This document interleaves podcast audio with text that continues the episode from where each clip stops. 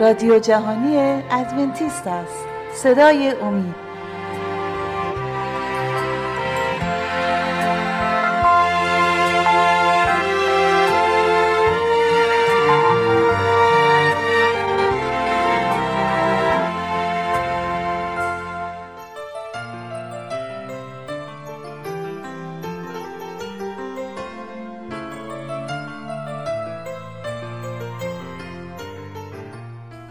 شما شنوندگان گرامی با برنامه صدای امید در خدمتتون هستیم. از سری جدید برنامه های مکاشفه امید امروز دو مطلب تقدیم حضورتون خواهد شد. لطفا توجه فرمایید.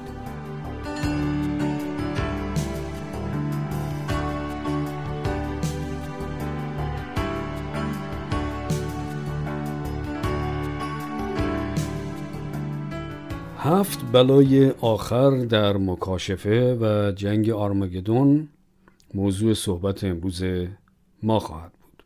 اما قبل از اینکه به مطلب امروز بپردازیم عزیزان می‌خواستم از شما دعوت کنم که اگر سوالی در مورد موضوعات ما دارید می‌تونید با شماره 20357 99 786 707 از طریق تلگرام با ما تماس حاصل فرمایید. هفت بلای آخر عنوان شده در کتاب مکاشفه و رویدادهای آخر زمان موضوع چندان خوشایندی نیست برای مردم. تصور دنیایی که دستخوش خرابی و ویرانی های طبیعی زلزله ها آتش ها و تقیان آتش فشان هاست بسیار هولناک است. آیا جنگ دنیای دربرگیرنده آرماجدون کره زمین را قوتبر خواهد ساخت؟ آیا صفحات تلویزیون های ما پر از تصاویر جنگ و ستیز کشمکشا و قحطی ها خواهند شد؟ آیا امکان این هست که سیستم اقتصادی جهان به طرز بی سابقه ای از هم فرو بپاشد؟ امکان یک اقتشاش و یا جنگ بین المللی چطور؟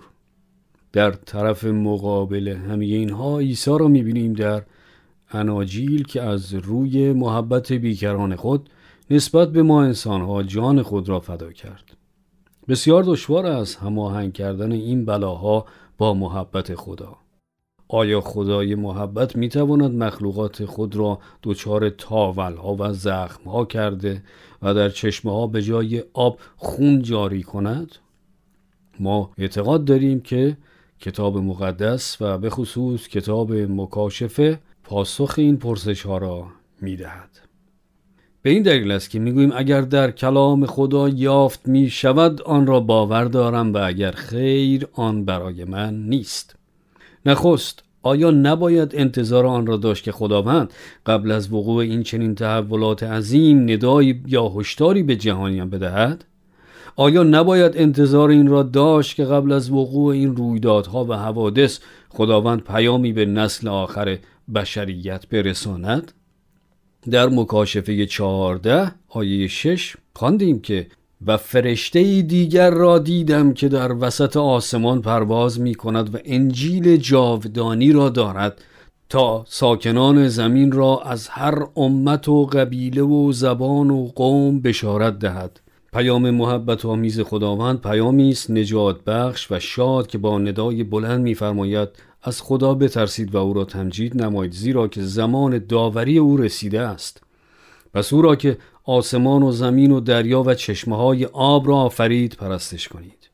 این پیام نهایی خداوند ساکنان زمین را به تمجید و عبادت او به عنوان خالق عالم وجود و هستی دعوت می کند مکاشفه 14 آیه 7 ما را به عبادت او فرا می‌خواند آیا خداوند نشانی از خلقت زمین و آسمان برای ما به جا گذاشته است؟ آری روز سبت عنوان شده در کلام خدا. این پیامی است به تمام ساکنان زمین که در حین داوری الهی تمجید و پرستش او را به عنوان خالق قادر با به یاد آوردن روز سبت او به جا آورند. آیه هفتم تعریف پرستش مقبول خداست و آیه نهم پرستش کاذب را برای ما شرح می دهد. در مکاشفه نو آیات ده تا چهارده می‌خوانیم و فرشته سوم از عقب این دو آمده به آواز بلند می‌گوید اگر کسی وحش و صورت او را پرستش کند و نشان او را بر پیشانی یا دست خود پذیرد توجه کنید این از دو نوع پرستش سخن می‌گوید. یکی پرستش حقیقی و راستین و دیگری پرستش کاذب وحش. مکاشفه از ستیز نهایی که پیرامون پرستش می باشد نبوت می کند مکاشفه 14 آیه 7 ما را به پرستش مقبول خدا دعوت می کند در حالی که در آیه 9 ما را از پرستش کاذب برحذر می دارد کشمکش های نهایی آخر زمان پیرامون ستیز و جنگ های خاور میانه و نیز در مورد درگیری های مرتبط با اورشلیم نخواهند بود. ستیزها و کشمکشهای نهایی این جهان پیرامون افکار و اذهان ما خواهند بود. نبرد بزرگ نبردی است روحانی و محور آن به دور موضوع پرستش میچرخد. نبرد عظیم بین عیسی و شیطان در میان افکار و اذهان رخ می‌دهد. این آزمایشی برای تشخیص وفاداری ما نسبت به خدا و یا نسبت به شیطان است. این ستیزه است بین عیسی و شیطان در مورد پرستش حقیقی. این است موضوع نبرد نهایی. شباهت بسیاری هست بین این مورد و بحرانی که دوستان دانیال با آن روبرو شدند. نبوکت نصر پادشاه بابلیان تمثال عظیمی برپا کرد و با تهدید به مرگ تمامی شهروندان را وادار به سجده آن نمود. سرنوشت دوستان دانیال نبی در این شرایط سخت و بحرانی بستگی به انتخاب آنها داشت. انتخاب آنان بین سجده حقیقی و جعلی و ساختگی وفاداری قیورانه آنان به خدای واحد عواقب بسیار هولناکی را به همراه داشت. در آینده نچندان دور همین آزمایش خواهد بود طریق تشخیص وفاداری تمامی ساکنان زمین. در مکاشفه پانزده آیه یک می‌خوانیم و علامت دیگر عظیم و عجیبی در آسمان دیدم یعنی هفت فرشته که هفت بلایی دارند که آخرین هستند زیرا که به آنها غضب الهی به انجام رسیده است. غضب الهی به چه معناست؟ آیا این غضب حاوی خشم خداست؟ غضب خدا معرف خشم او نسبت به گناهکاران نیست. بلکه داوری خدا بر گناه است.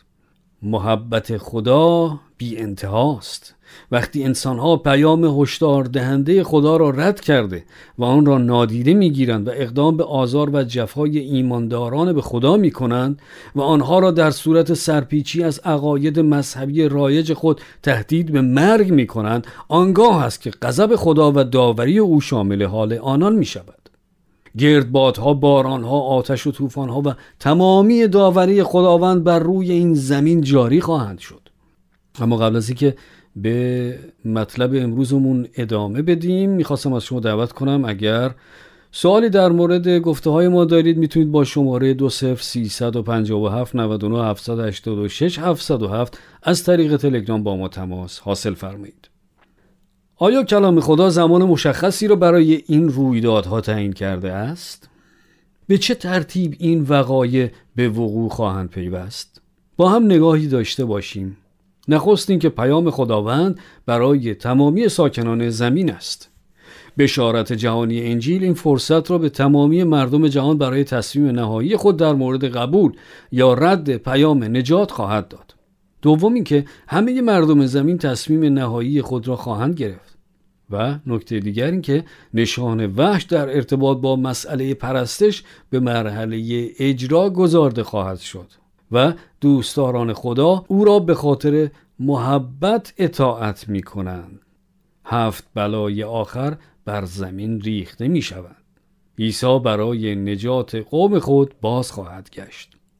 پس انجیل به تمامی مردم جهان بشارت داده شده و شنوندگان آن را به اخذ تصمیم چه در پذیرفتن و چه در رد آن ملزم می کند چه رویدادی است که اخذ این تصمیم را موجب می شود در مکاشفه 15 آیه 8 می‌خوانیم و قدس از جلال خدا و قوت او پردود گردید و تا هفت بلای آن هفت فرشته به انجام نرسید هیچ کس نتوانست به قدس درآید. عیسی در آخرین مرحله وظایف خود وارد معبد آسمان خواهد شد و در این مرحله آخر اعلام خواهد کرد. هر که ظالم است باز ظلم کند و هر که خبیس است باز خبیس بماند و هر که عادل است باز عدالت کند و هر که مقدس است باز مقدس بشود. این رو در مکاشفه 22 آیه 11 می‌خونیم. پس بر حسب این آیه مردم دنیا را چند گروه تشکیل می‌دهند؟ فقط دو گروه. این گروه ها کدام هستند؟ عادلان و خبیسان یا همان ظالمین؟ غیر از این دو نیست. گاهی اوقات مردم در تلاطم هستند. یک پایشان در ملکوت خداست و پای دیگر در دنیا و در این حیاتی ترین تصمیمات این پا یا آن پا می کنند ولی بحران نهایی وارد به این دنیا آنها را وادار به تصمیم گیری خواهد کرد. یا تماما با عیسی یا تماما بر ضد او. حکم نهایی خداوند داده خواهد شد و این پیام نجات به تمام گوشه و کنار دنیا بشارت خواهد شد. ساکنین زمین متشکل از فقط دو گروه خواهند بود نجات یافتگان و نابود شوندگان. مهلت نجات به اتمام رسیده و هفت بلا بر زمین ریخته خواهند شد. به دنبال آن عیسی برای نجات قوم خیش با عظمت باز خواهد گشت. در مکاشفه 16 آیه یک این چنین می‌خوانیم. و آوازی بلند شنیدم که از میان قدس به آن هفت فرشته می‌گوید که بروید هفت پیاله غضب خدا را بر زمین بریزید. آیا قوم وفادار به خدا از میان این زمانهای زحمت و مهنت خواهند گذشت یا خیر؟ آیا رستگاری ایمانداران قبل از وقوع این رویدادها رخ می‌دهند؟ آیا آنها شاهد و حاضر در طی این وقایع ولی در زیر سایه نگهبانی خدا محفوظ خواهند ماند؟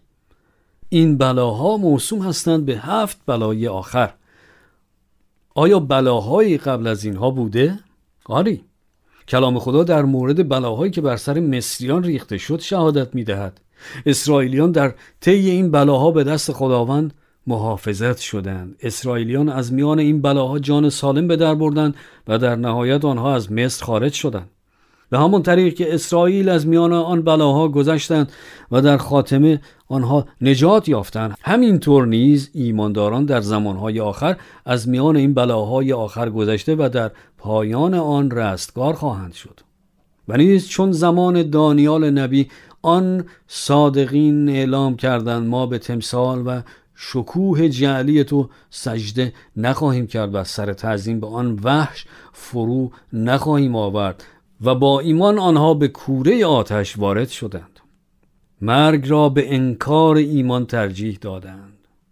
قوم خدا از بلاهای اول در مصر عبور کردند و جان آنها محفوظ ماند. آنها از میان آتش نبوکد نصر عبور کردند و جان آنها در امان ماند.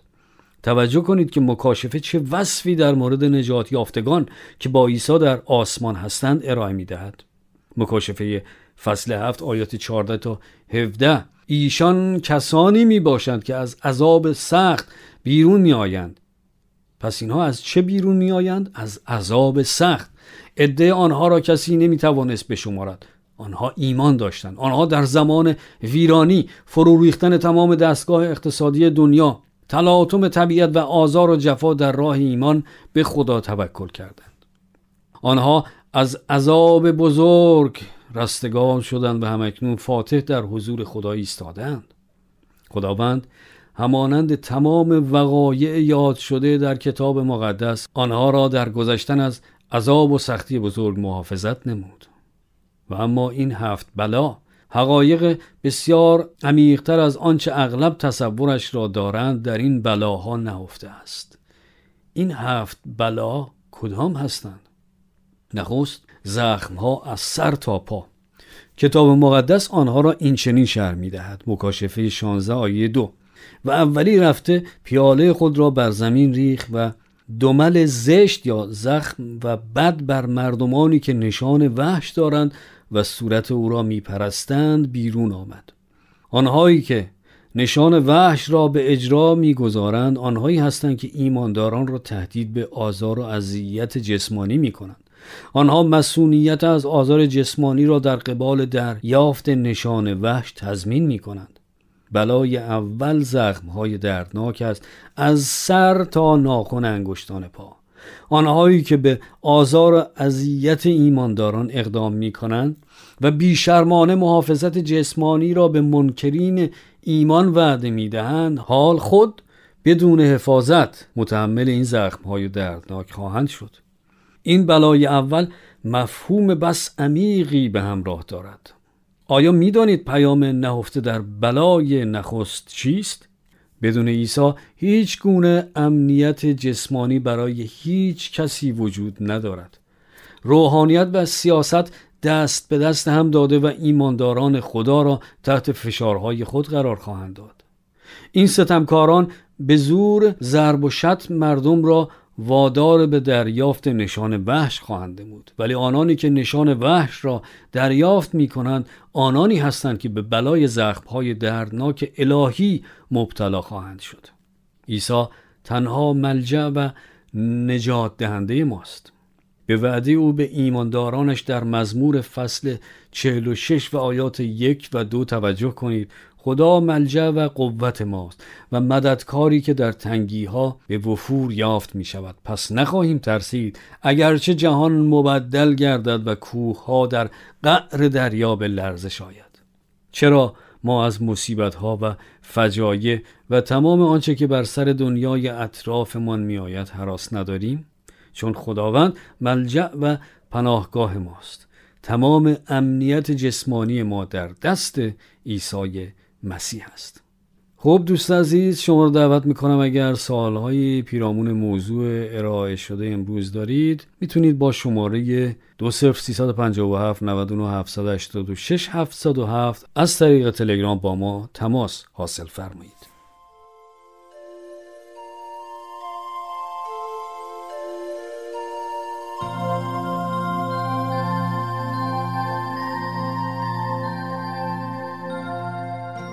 خب عزیزان در این بخش از برنامه همکارم خانم عزیمه مطلبی رو آماده کردند که تقدیم حضورتون خواهد شد.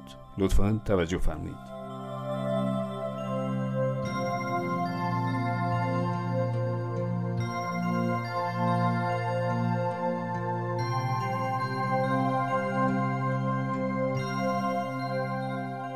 به نام خدا. علل بیماری آلزایمر. بیماری آلزایمر موجب ترس و حراس همه ماست. این بیماری میلیون ها نفر را تحت تاثیر خود قرار داده. در حال حاضر بیش از 44 میلیون نفر از جمعیت زمین با نوعی فراموشی یا نسیان دست به گریبانند. قبل از اینکه به صحبت‌های امروز بپردازیم، عزیزان از شما دعوت می کنم که اگر سوالی و یا نظراتی در مورد گفتگوهای ما دارید می توانید با شماره تماس 20 357 99 786 707 از طریق تلگرام با ما به اشتراک بگذارید. نظریات بسیاری پیرامون این بیماری مطرح شده ولی کماکان کهولت سن بزرگترین عامل خطرساز آن است. هرچه مسنتر باشیم امکان آن بیشتر خواهد بود. قدر مسلم این است که بعد از سنین 65 امکان بروز آن هر پنج سال دو برابر می شود. در ضمن صرفاً کهولت به خودی خود باعث این بیماری نمی شود. زیرا برخی از مردم در این گروه سنی به فراموشی مبتلا نمی شوند. ولی متاسفانه بیش از یک سوم جمعیت دنیا فراتر از سنین 85 با این بیماری تشخیص داده می شوند. این سبک زندگی که ما در برنامه های رادیویی خود اشاره می دهیم با ویژگی های افزایش دهنده طول عمر ممکن است افراد بیشتری را در معرض این استعداد نهفته قرار دهد اما نقش علیت را ندارد. آسیب شناسی آلزایمر با تجمع ماده‌ای به نام بی آمیلوید پپتاید در سلولهای مغزی منجر به مرگ و با تغییرات غیرمولد در این سلولها همراه است. تصور می شود که عدم تعادل بین تولید و حذف این آمیلوید ممکن است عاملی برای ایجاد بیماری باشد. پژوهشگران بیوشیمی سعی بر گرهگشایی از ساختار بس پیچیده و واکنش های مختلف که نقش بسزایی در سوخت و ساز آمیلویدها و پیامدهای سلولی آن دارند می باشند. به طبق فرضیه های متخصصین پروسه اکسیداسیون یا پادزنگ تاثیر شایانی در ایجاد این تحولات ناهنجار دارند. محصولات غذایی که ضد اکسیداسیون یا زنگ زدگی هستند در میوه ها و سبزی های تازه به وفور یافت می شود. ولی شواهدی که این نوع تغذیات دارای خصوصیات های مراقبتی در این مورد باشند در دسترس نیست. ارتباطات در سلول های عصبی سیناپس اغلب در شرایط آلزایمر مسدود می شوند. و نیز اختلال انتقال جریانات عصبی در مغزهای صدم دیده بیماران به وضوح مشاهده می شود. علاوه بر تجمع آمیلویدها، نابسامانی ها در فعل و انفعالات تولید انرژی و تنظیم تنفسی و نیز نابسامانی ها در واکنش های مغز به انسولین از پیامدهای این بیماری بدسرشت می باشد. تغییر و تبدیل در جریانات خون، ورم در اطراف مغز و ناهنجاری ها در تنظیم کلسیوم نیز از عواقب این بیماری می باشند. ولی تجسس ها در زمینه ارتباط کلسترول بالا و آلزایمر تا به کنون به طور موثق صورت نگرفته. ارتباط میان میزان بالای خون به کلسترول در مردان میانسال و امکان وقوع آلزایمر مشاهده شده و نیز تاثیرات داروهای استاتین در تنزل کلسترول و نتیجا تنزل خطرات این بیماری داروهای استاتین برای پایین آوردن میزان کلسترول در ضمن دارای خصایص تنزل ورم نیز می باشند. ولی استفاده و تاثیرات این داروها در کل کماکان موضوع جنجال برانگیزی است. پژوهشگران در حال بررسی عواملی چون کمبود استروژن در دوران یائسگی در خانمها، فشارهای عصبی مزمن، عوامل ارسی و غیره می باشند. قبل از اینکه به صحبتهای امروزمون بپردازیم از شما دعوت می کنم که اگر سوالاتی و یا نظراتی در مورد گفتگوهای ما دارید می توانید با شماره تماس 20357 99 786 707 از طریق تلگرام با ما به اشتراک بگذارید. آلزایمر تنها نوع بیماری های فراموشی نیست. بیماری های فراموشی دیگری که با کهولت مرتبط هستند نیز وجود دارند. آلزایمر تنها نوع بیماری های فراموشی نیست. بیماری های فراموشی دیگری که با کهولت مرتبط هستند نیز وجود دارند. در حال حاضر تحقیقاتی با نتایج قاطع و نهایی پیرامون بیماری آلزایمر در دست نیست و نیز پیشنهادات سلامتی در مورد پیشگیری از آن فاقد شواهد و برهان می باشند. قابل انتظار است که عمر طولانی افراد در ضمن موارد تشخیص این بیماری را نیز ازدیاد بخشد.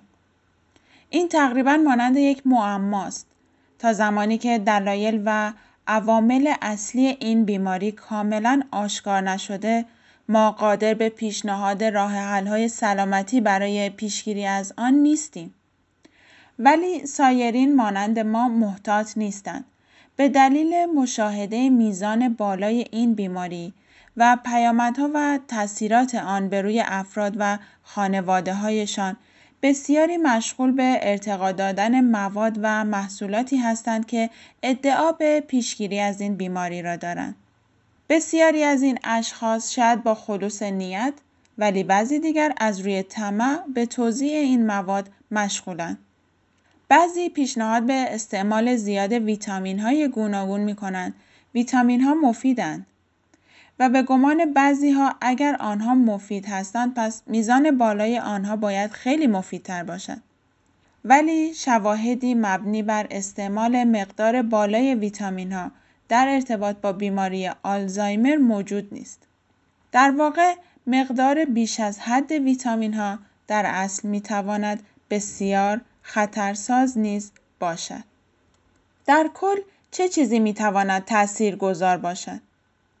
برنامه مرتب ورزشی، خواب کافی، رژیم غذایی گیاهخواری و تغذیه حاوی ویتامین ها و مکمل های طبیعی و اگر تغذیه تمام گیاهی را دنبال می کنید مکمل به دوازده بسیار ضروری است. گرچه این عادات مسئولیت در برابر بیماری های پیری مانند دیمنشیا و آلزایمر را تضمین نمی کنند. ولی کماکان در حفظ طریق کلی زندگی سالم با در نظر گرفتن تمامیت انسان که نیز شامل ارتباطات با خود و دیگران و دنیای طبیعی است مؤثر است. هر گامی برای بهبود بخشیدن به سلامتی و طریق زندگی قدمی است نزدیکتر به خالق و نگاه دارنده ما که سخاوتمندانه تمام نیازها برای بهزیستی ما را فراهم کرده است.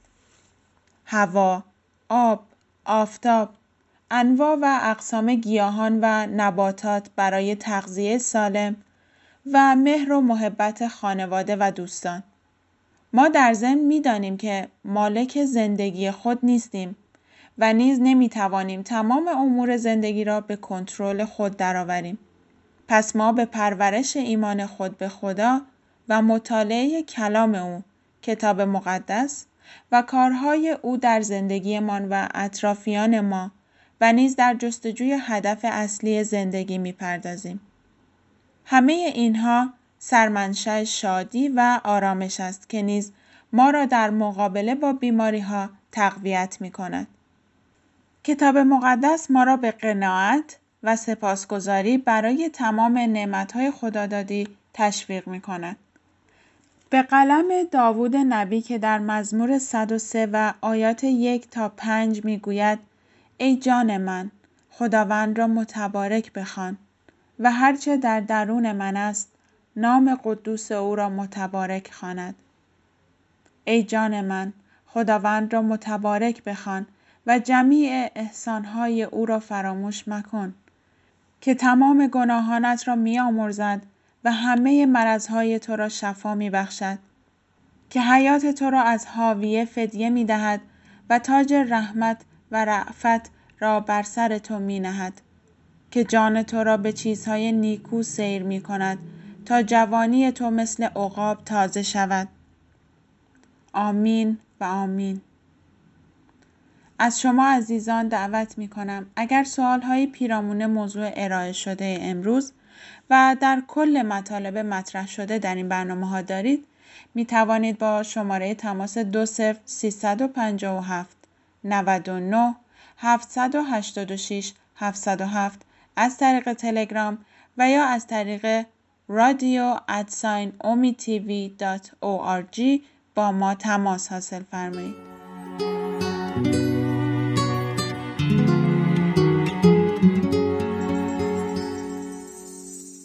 خب دوستان عزیز سپاسگزاریم که تا این لحظه ما رو همراهی کردید. امیدواریم که برنامه امروز هم مورد توجه و استفاده شما قرار گرفته باشه. تا دیداری دیگر و برنامه دیگر خدا نگهدار.